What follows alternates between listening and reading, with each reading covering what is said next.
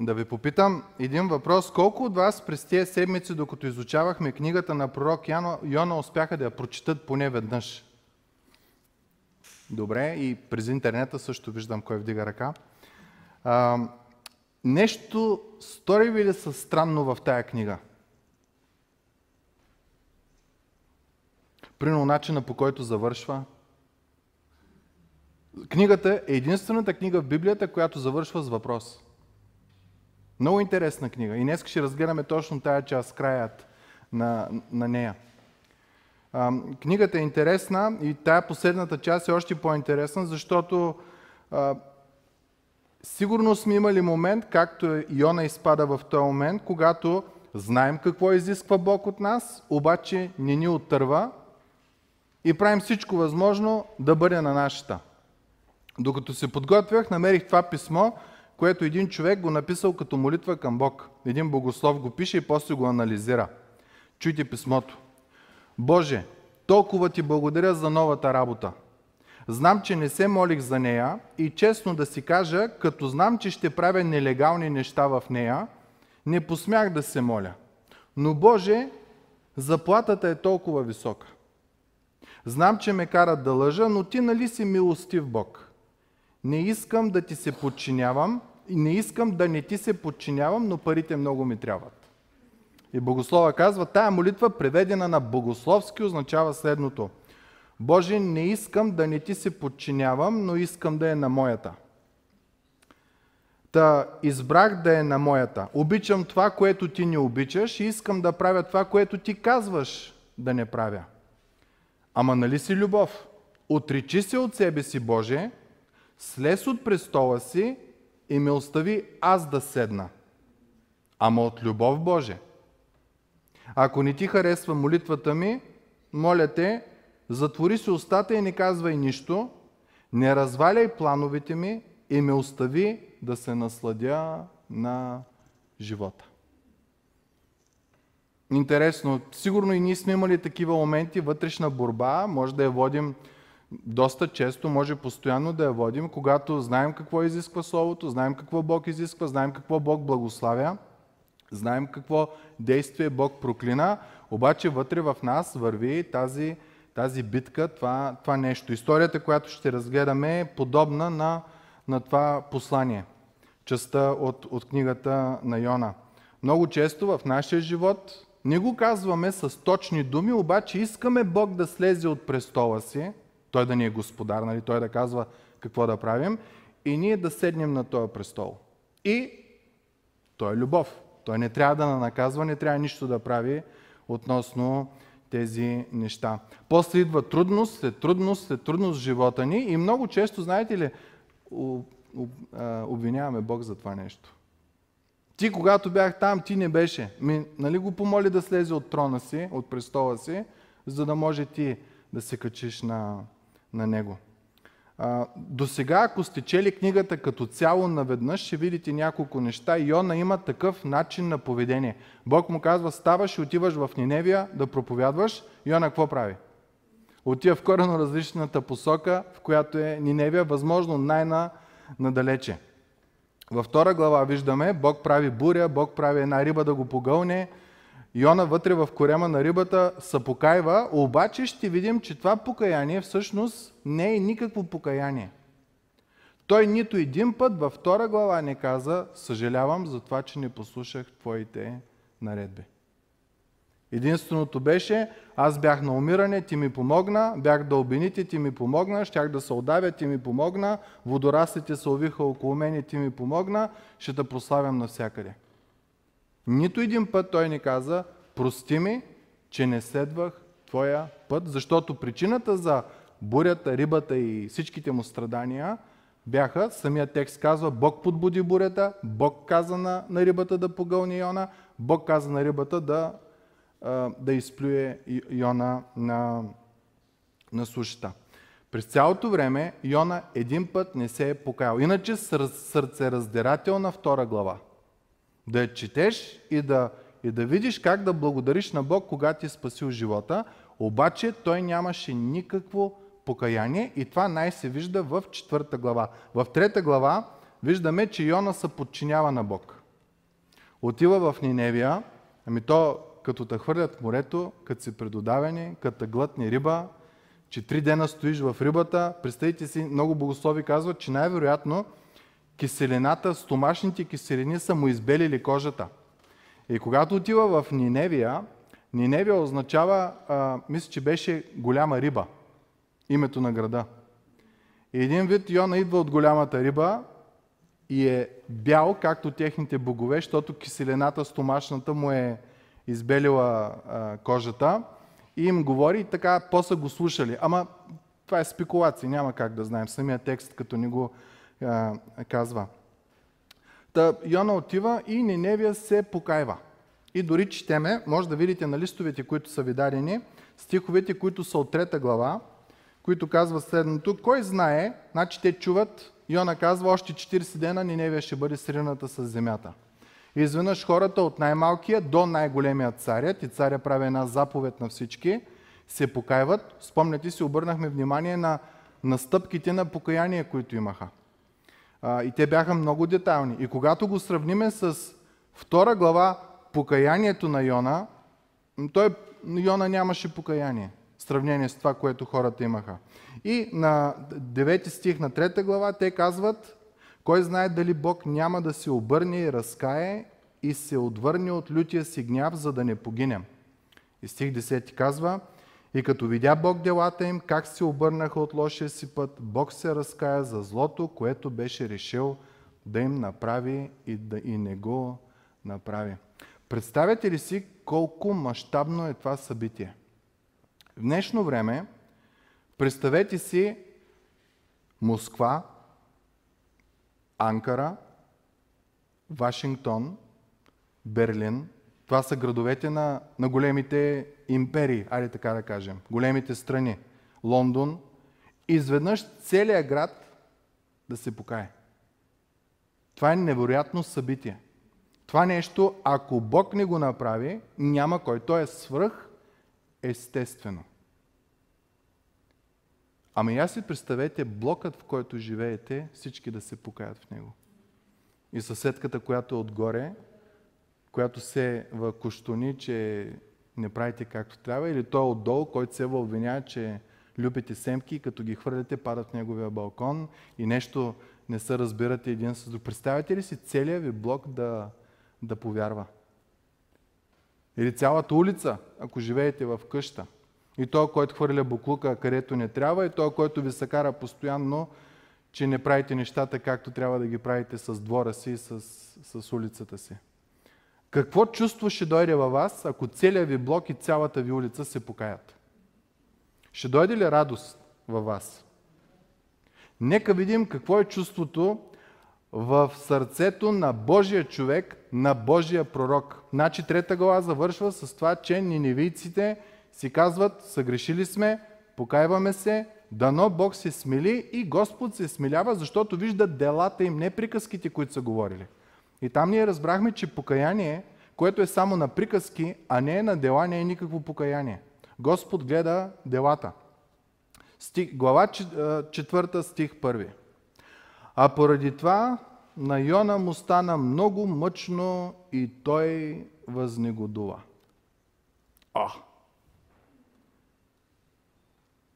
Отиде в Ниневия, цяла Ниневия се покая, т.е. ще остави старите си начини на действие, които са имали. И той човек пък му става мъчно и започва да негодува.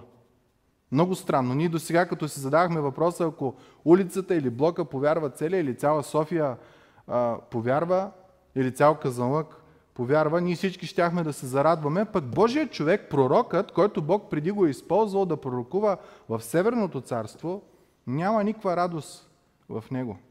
И въпросът, който трябва да се зададем е, нормално ли е това?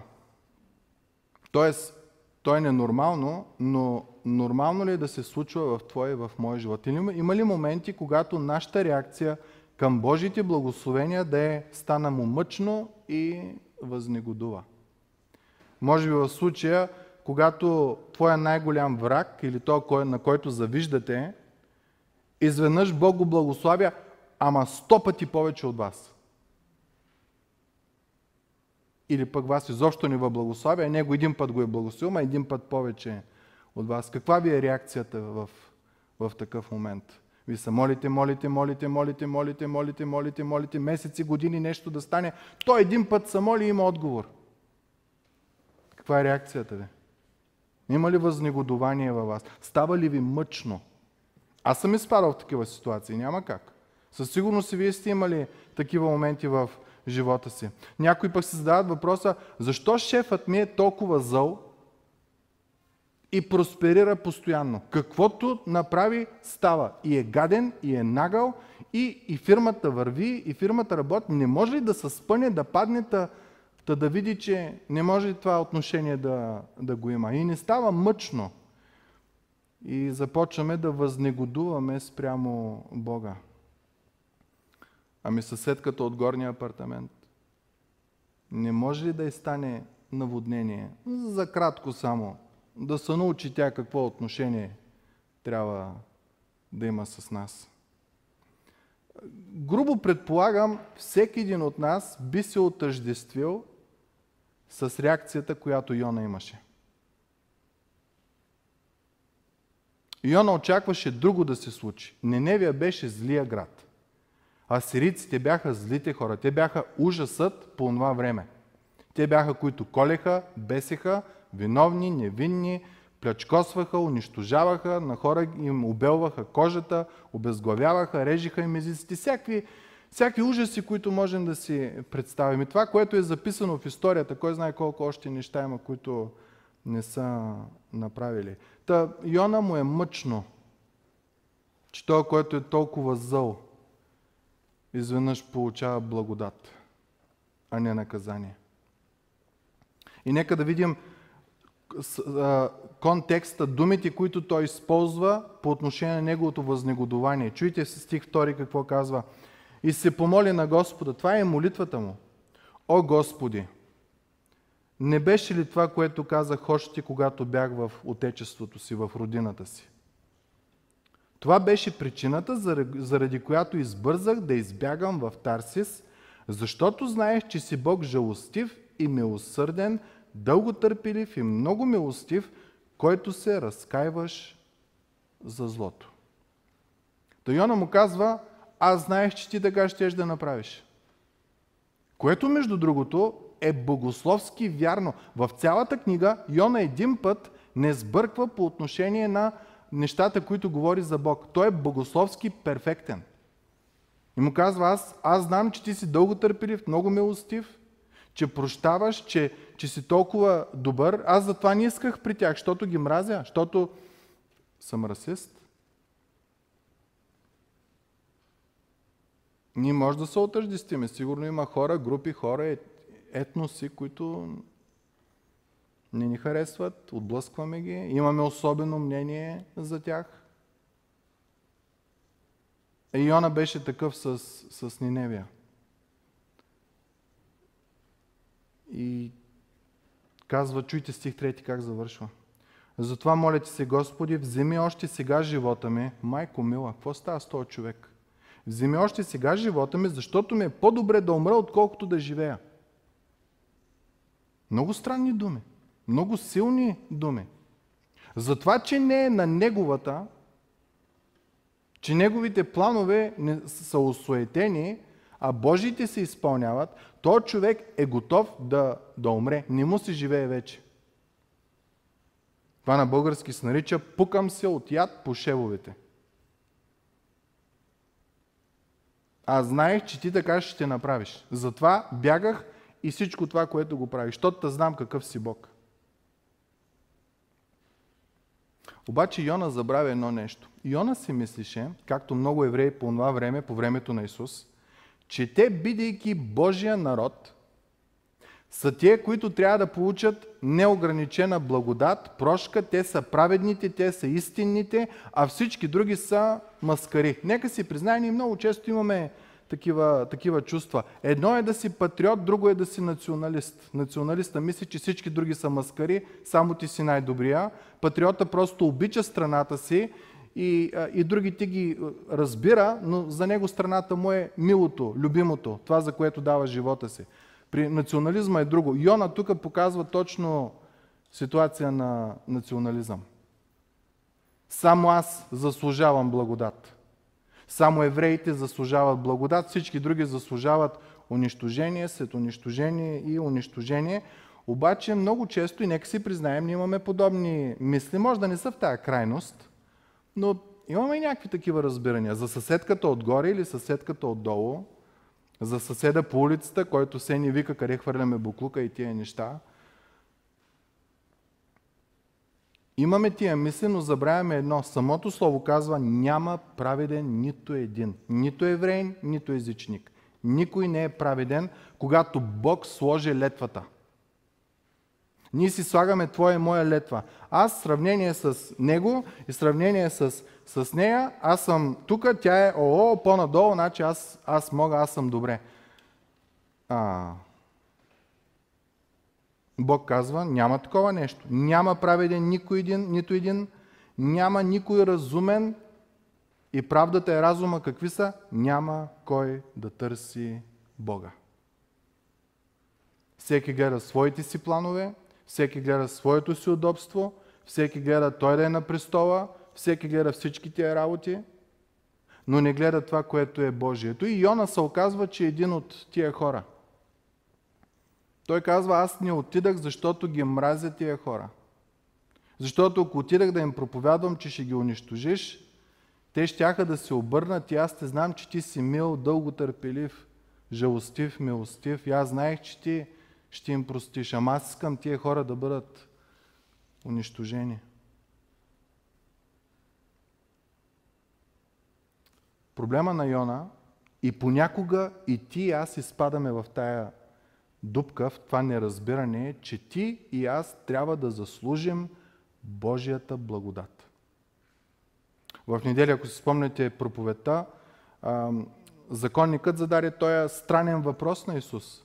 Какво да направя, за да наследа вечен живот? За да получиш едно наследство, ти нищо не трябва да правиш. То ти се дава, защото си част от семейството. И въпросът му беше доста объркваш. Какво да направя, за да наследа? Нищо не трябва да направиш. То ти е наследство. То, който го дава, от него зависи. Ти нищо не можеш да направиш. Но виждаме този начин на мислене по времето на Исус и в Стария Завет, по времето на Йона, си върви. Аз и ти трябва да заслужим Божията благодат и милост. И нека се замислим, целият свят е организиран по този начин. Дори подаръците, които даваме на нашите деца, много често им казваме, дали го заслужаваш, бил ли си добър, за да го получиш. Ама той, ако е добър, за да го получи, това е заплата. Той го е спечелил. Милост и благодат е точно когато не го заслужаваш, тогава да ти бъде дадено, защото той, който ти го дава, те обича независимо какъв си. Това е красотата на християнството. Затова Бог спасява по благодат, за да не може някой да се похвали и да каже, аз построих 200 църкви, ти си построил 199, аз имам повече благодат, отколкото ти. Представете си, ако беше така работата. Мале, че ни в църква нямаше да имаме време да се събираме. Щяхме да ходим, да вършим неща, да правим неща добри, за да спечелим повече и повече Божията благодат, ама Бог е умен и няма да не остави да се забием в някоя глуха, където само да се мъчим. А не е дал благодата си, като Неговия Син, нашия Спасител, Господ Исус Христос, извършва цялата работа по отношение на спасението. Ние само трябва да се довериме, да се отпуснем в обещанието, че в Него намираме спасение. Но света около нас е различен и затова християнство толкова трудно се приема като спасение по благодат. В света фразата е безплатен обяд няма. Може да ти дават безплатно, безплатно, безплатно, но като дойде време за избори, ела тук да плащаш. Защото аз съм ти давал 4 години, образно казано, безплатни работи. Няма безплатен обяд. При християнството това е основата. Безплатно е. Единственото, което трябва да направиш е да се смириш, да признаеш, че си грешен и да получиш подаръка прошка. Нищо не трябва да изработваш относно това. И там е красотата, и там е мирът. Само това може да ти донесе мир. Ако ти си мислиш, че трябва да заслужиш Божията благодат, ти цял живот ще накланяш едни везни. Ту доброто, ту лошото. И като стане лошото в твоя акъл по-тежко, тръгваш да правиш повече доброто. Но ние знаем, че Бог обича той, който върши добро от драго сърце, не от зор. Защото когато е от зор, то не е истина. Йона беше изпаднал в такава заблуда. Йона казва, само аз мога да получа благодат, никой друг не може и аз трябва да изработвам, а тия са много зли, никакво спасение няма да даваш на тях. И казва, по-добре ми е да умра, отколкото да живея. Тук версиите са две. Една от версиите е, че ако Йона се върне в Израел, а Израел и Ниневия, асирийците, са задочно във война, врагове са. И Йона се връща в Израел, израелтяните му казват, ти какво направи, бе? Те, които искат да наубият, които ние ги мразим, които не са Божи народ, ти къде отиди да им проповядваш? И те се покаяха и бяха спасени. И сигурно Йона го е било страх да не го линчуват заради тая работа. Втората причина, която е, той е пророк. И думите на неговите думи, които Бог му беше казал, бяха още 40 дена и Ниневия ще бъде унищожена. Спомняте ли си? Ще бъде съсипана. Ама се оказва, че хората се покаяват и не се изпълнява пророчеството. Та един вид Йона е като лъжлив пророк. Пък в Стария Завет ние знаем, когато има лъжлив пророк, ти трябва да го убиеш. Защото такъв човек, който те лъжи, че има слово от Бог и накрая се оказва, че не е от Бог, ти няма какво да го слушаш повече по това време. И Йона казва, по-добре да умра, отколкото да живея. До тук горе-долу разбираме същността на Йона. Горе-долу е близка до твоята и моята. И ние си имаме някой, към който имаме ненавист, и ние си имаме някой, към който завиждаме. Дано не, ама ние сме хора, човешко естество. Страдаме с тези работи, борим ги, изповядваме ги на Господа. Но знаем за какво става въпрос в историята с Йона. То това го разбираме. Интересното е отговора на Бог. Вижте стих 4. А Господ каза, правилно ли е да не годуваш? Един въпрос, който ако задълбаем малко, си ще задълбаем, буквално сразява Йона. Може би това е въпрос, който в моменти на твое и на мое негодование Господ задава този въпрос към нас. Правилно ли е да възнегодуваш? Правилно ли е да си кисел? Правилно ли е да си сърдит на мене? Правилно ли е, понеже не е на твоята, ти да си мислиш, че нищо няма да стане? Ако този е въпрос, който Бог задава, правилно ли е да негодуваш, се опитаме да го разопаковаме, Бог му казва, Йона, аз имах всяко право да те убия, когато ти не ми се подчини първия път. Когато ти казах да отидеш в Ниневия, но ти отиде в Тарсиш, към Испания. Едното е Ирак, другото е Испания. Бог му казва, имах всяко право да те унищожа. Даже имах повече право да унищожа тебе, отколкото хората от Ниневия, защото ти си Божи човек, ти си пророк, ти знаеш Божието Слово, ти имаш общение с мене. Ти знаеш заповедите им, знаеш законите им, знаеш правдата, знаеш неправдата, кое е истина, кое не е истина. Имаш закона, който ти е като ръководител. А тия ниневийците, по-нататък Бог използва една много интересна фраза. Те не знаят ляво от дясно, лявата от дясната си ръка.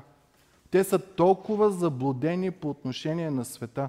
Мислят си, че като придобиеш повече, това ще даде повече статут в обществото, ще станеш по-важен, като имаш повече пари, като имаш повече и повече. Бог казва, тия хора са абсолютно заблудени в живота си.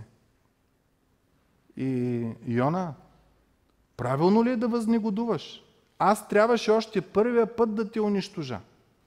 И имам право да те унищожа повече, отколкото ниневийците, защото ти знаеш истината и не я изпълняваш. Те нищо не знаят. Нито истината, нито лъжата. И Йона, ниневийците се покаяха.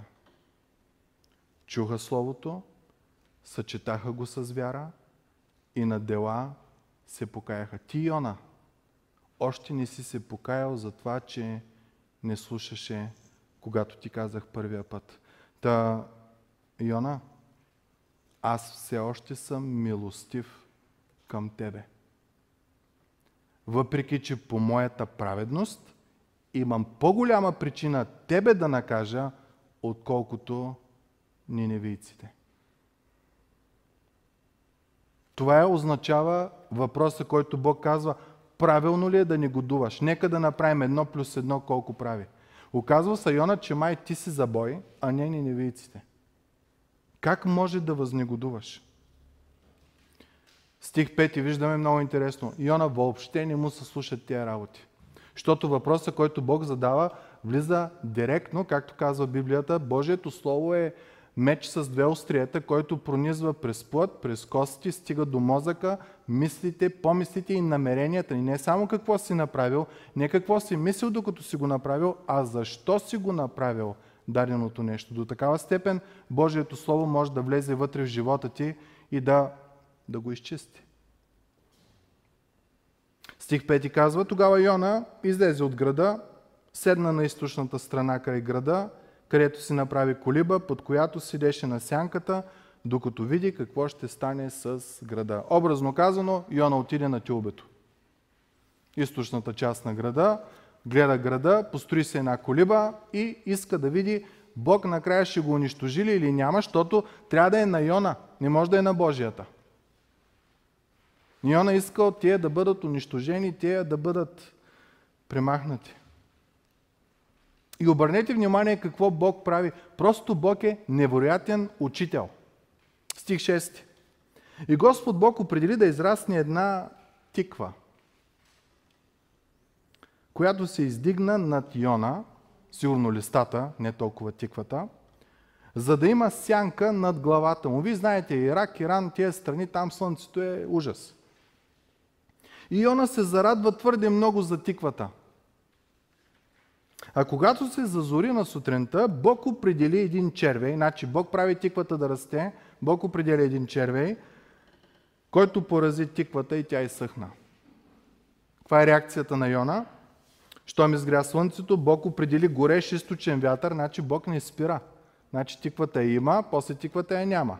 След това идва слънцето, идва сутринта, идва горещ източен вятър и слънцето печеше върху главата на Йона, така че той примираше и поиска за себе си да умре. Той човек му съмре, втори път иска да умре. Като казваше, по-добре е да умра, отколкото да живея. Та Бог прави нещо в живота на Йона, което е много специално, защото му задава същия въпрос втори път. 9 стих. Правилно ли е да негодуваш за тиквата? Първият път беше правилно ли е да негодуваш и разбираме от контекста за Ниневия. Йона въобще не дава отговор. Вторият път въпросът е правилно ли е да възнегодуваш за тиквата и когато става въпрос за тиквата, Йона отговаря, ама когато става въпрос за живота на другите хора, въобще не го интересува, защото не е на неговата. Очевидно е, че чрез този въпрос Бог отново, като меч двуостър, иска да навлезе вътре в сърцето на Йона. И отговора на Йона, стих 9, правилно е да негодувам дори до смърт. Обърнете внимание колко пъти се използва думата смърт, умиране в тая глава. Той човек наистина се пука по шевовете от яд, че не е на неговата.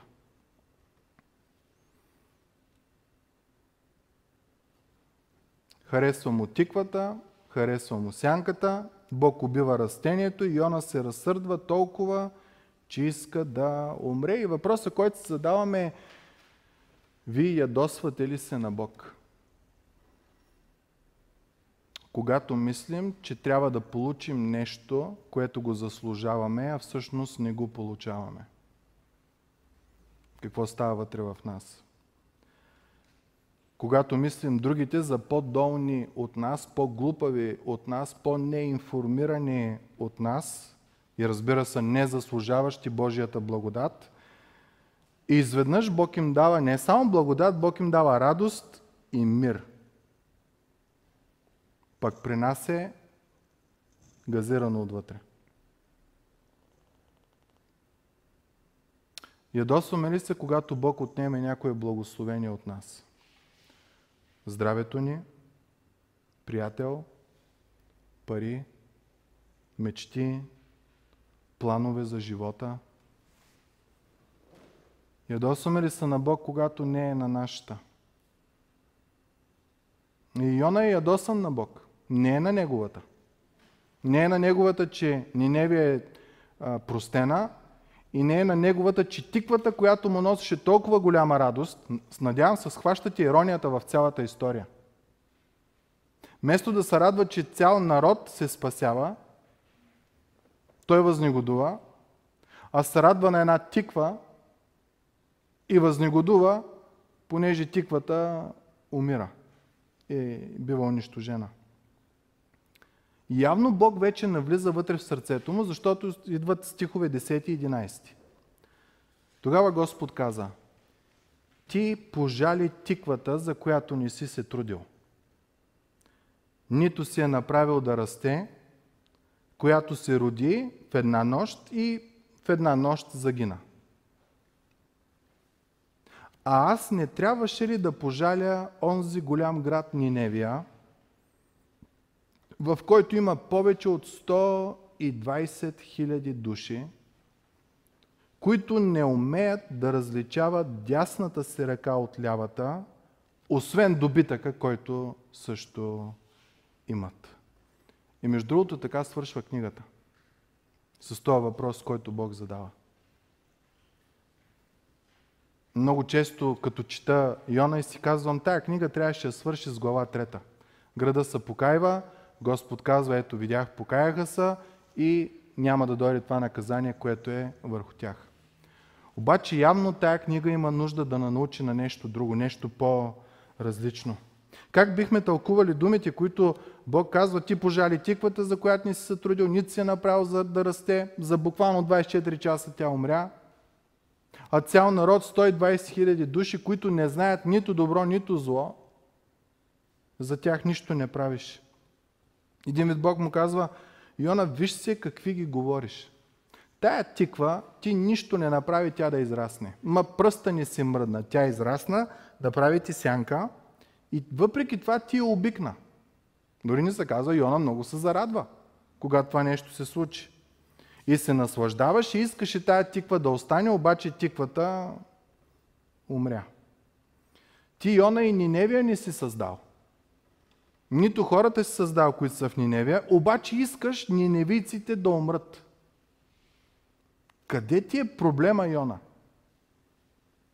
А в Ниневия има 120 хиляди човека, които нито ме познават, нито познават заповедите ми. Те не знаят кое е добро и кое е зло. Толкова са объркани, не знаят ляво от дясно. И ти, Йона, ако трябва да избереш кой да остане жив, тиквата или 120 хиляди хора, които са объркани, за които може да има надежда, ти, Йона, избираш тиквата. Един богослов казва, ако можехме да видим Бог, Бог щеше да каже, нещо не си наред. И края на книгата Бог казва, аз не трябваше ли да пожаля Ниневия? Това е въпросът, с който завършва и интересното е, че няма отговор от Йона. Не знаем какво е станало, покаял ли се Йона, Бог успял ли е чрез тия думи да влезе в сърцето му до степен, че да го промени, да промени характера му. Тая книга може да бъде разбрана на три нива. Първата е, че Бог обича всички народи. Това, което ти и аз смятаме за врагове, за Бог са негови творения, които имат нужда от спасение. И това е много важно да го разбереме. Да не би накрая да се окажем врагове на Бога. Йона си беше националист, еврейн, само ни и никой друг. Всички други са за унищожение. Обаче Божието беше друго. Обаче ако това беше единственият смисъл на книгата, тая книга щеше да свърши в глава 3, където хората се покаиват, Бог им прощава и повече няма да ги унищожи. Обаче книгата има глава 4.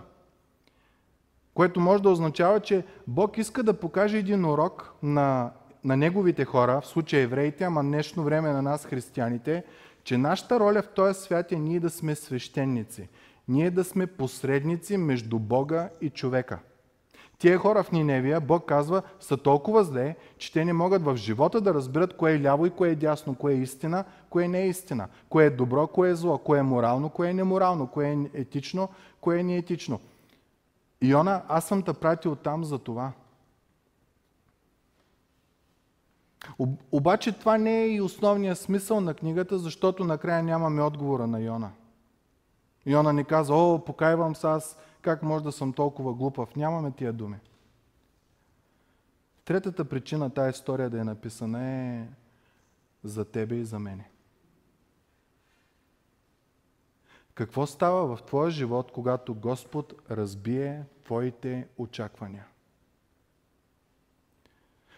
Какво става в твоя живот, когато Божия план и твоя план не са на една линия, а се различават? Какво правиш тогава? Когато Божия план за неспасените, тия, които не познават Бог, които не могат да определят ляво от дясно, те се подкупват, те са какво ли не правят, защото не знаят кое е добро, кое е зло, а ти, който имаш Божия закон, имаш Божието Слово, Святия Дух е в тебе. Какво правиш ти с тия хора? Въпросът, който се задава за тебе и за мен е ти за какво си загрижен в този свят. Защото това беше въпросът, който Бог зададе на Йона. Йона, тиквата или 120 хиляди човека? Кое е по-важно за тебе? Йона, излиза, че ти на тиквата се радваш и на тиквата се гневиш, когато е унищожена, пък на Ниневия бягаш, негодуваш и когато са спасени ти още повече негодуваш. Йона, нещо е объркано в тебе и това е въпросът, който днеска се задава за тебе и за мене. Кое е по-важно за тебе и за мене? Парите. О, в обществото, в което живеем, парите са Бог. Повечето хора, които отиват на някакви управленски власти, в по-голямата си част, не казвам всички, отиват не за да оправят държавата, за да оправят себе си. Ама не само политиците. И ние сме така. Ако ни се даде някакъв шанс, нещо така, да можем да направим, да се облажим и ние, веднага го правим. И ставаме накрая като този човек, който казва, благодаря ти за тая работа, страхотно заплащане, вярно трябва да правя нелегални работи, ама благодаря ти, че много пари ще имам, Господи. И затвори си очите, между другото, Боже, защото нали си любов, трябва да траеш. Кое е това нещо, за което сме по-загрижени? Да бъдем признати и да бъдем уважени от другите или да вършим правдата, независимо какво ни струва? Защото в света, в който живеем, неправдата управлява. И тук говоря за глобално. И ти си призван да си в този свят, сред тия хора и да бъдеш като град поставен на хълм, който да светиш. Павел казва, вие живеете в Филипяни в едно извратено и опако поколение и вашия живот е такъв, каквото е работата на звездите, небесните светила, които по това време са били нещото, което е помагало на хората да навигират, да отидат от едно място на друго, ориентирали се по звездите. Павел казва, ние християните сме призвани да бъдем този ориентир. Град поставен на хълм. Кое е по-важно? Семейството или да имам лично пространство? Това в днешно време е на макс. Като си омръзнат в семейството и всеки почва да си иска лично време и лично пространство, когато преди това са се клели в Божието присъствие, че в добро, в зло, в болест, в здраве, във всички неща ще бъдат заедно и так. Това обещание, което са си давали, между другото, може да се сумира с две думи. Няма да се разведа с тебе, няма да те оставя. Ама искаме лично място, искаме лично пространство и накрая живеят като са квартиранти. Много често това, за което сме загрижени, е как изглеждаме. Като почнеш от фигурата и стигнеш до дрехите. Вместо как можем да помогнем на някой, който е в нужда. Защото ако му помогна, трябва да клекна и ще се изцапам и ще стане едно мазало, пък тия дрехи струват толкова, или пък ако тръгна да помагам, ще ме изгори слънцето или еди какво си ще стане и няма да е приятно. Ако отида там, трябва да ям нездравословна храна и ще стана дебел. Хората да се оправят. Другото нещо, за което сме по-загрижени, е удобството ни. Нека си признаем, за нашето удобство ние сме готови да разпънем хора на кръст. Ние сме готови да изритаме Бог от престола, на който Той стои. Само и само да ни е удобно на нас. И когато това нещо се случва, мили братя и сестри, а сме Божии хора, вярваме в Бог, може да изпаднем като ситуация в ситуацията на Йона. Та бури, та риби, та морета, та тикви, та черви и накрая да станем за смях. Тая книга е написана, за да зададе един въпрос към читателя. Къде е грижата на твоето сърце? За какво ти е грижа в този свят? Грижа ти е за тиквата и тук може да сложим парите, признание, уважение, може да сложим личното пространство, как изглеждаме, как се обличаме. Това е тиквата в живота ни, защото идва и си отива. Удобството ни идва и си отива. Или те е грижа за този град, в който хората са толкова объркани, че не могат ляво от дясно да оправят кое е. И са 120 хиляди, поне 120 хиляди, казва Бог. По изчисления на богословите най-вероятно са 600 хиляди. Огромен град. За което е грижа повече? Много често си казваме, аз не знам къде, т.е. в коя сфера на живота Бог може да ме използва. Може би въпросът, който трябва да се зададем е къде, в коя сфера на живота Бог трябва да ме промени. Защото при Йона трябваше ремонт. Ама не знаем как свърши с него, дали беше ремонтиран или не. Дали промени, дали осъзна, че толкова е глупав, че една тиква той я направя по-важна от 120, поне 120 хиляди човека.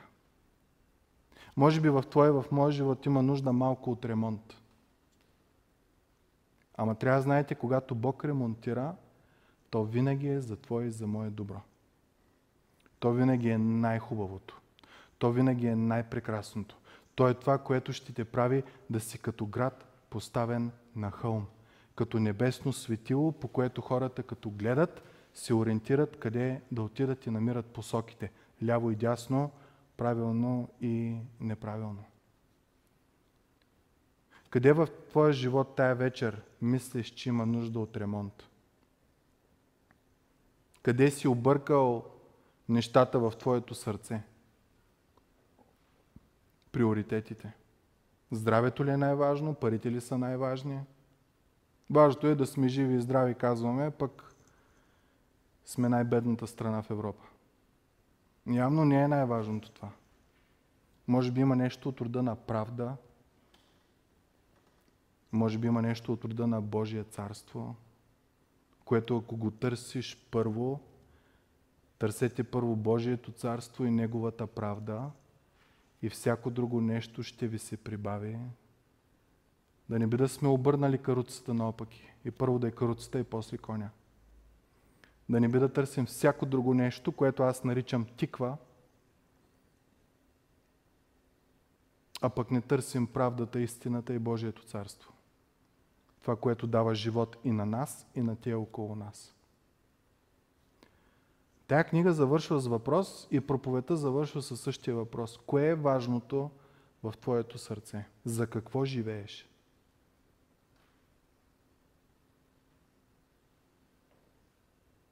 За тикви или за спасение на души? Защото хората, които не познават Бог, са страшно объркани. Тях Сатана си ги владее както си иска. И най-лошото, когато ние, които знаем Бог, познаваме Бог, знаем Неговата истина, знаем Неговата правда, знаем Неговата милост, както Йона казва, аз знам, че си дълго търпелив и много милостив и жалостив и прощаваш и това, и това, и това, и това, и това. И накрая, като знае всички тия работи, избра тиквата, а не живота на 120 хиляди човека. И въпросът е, за какво е загрижено сърцето ти в този свят?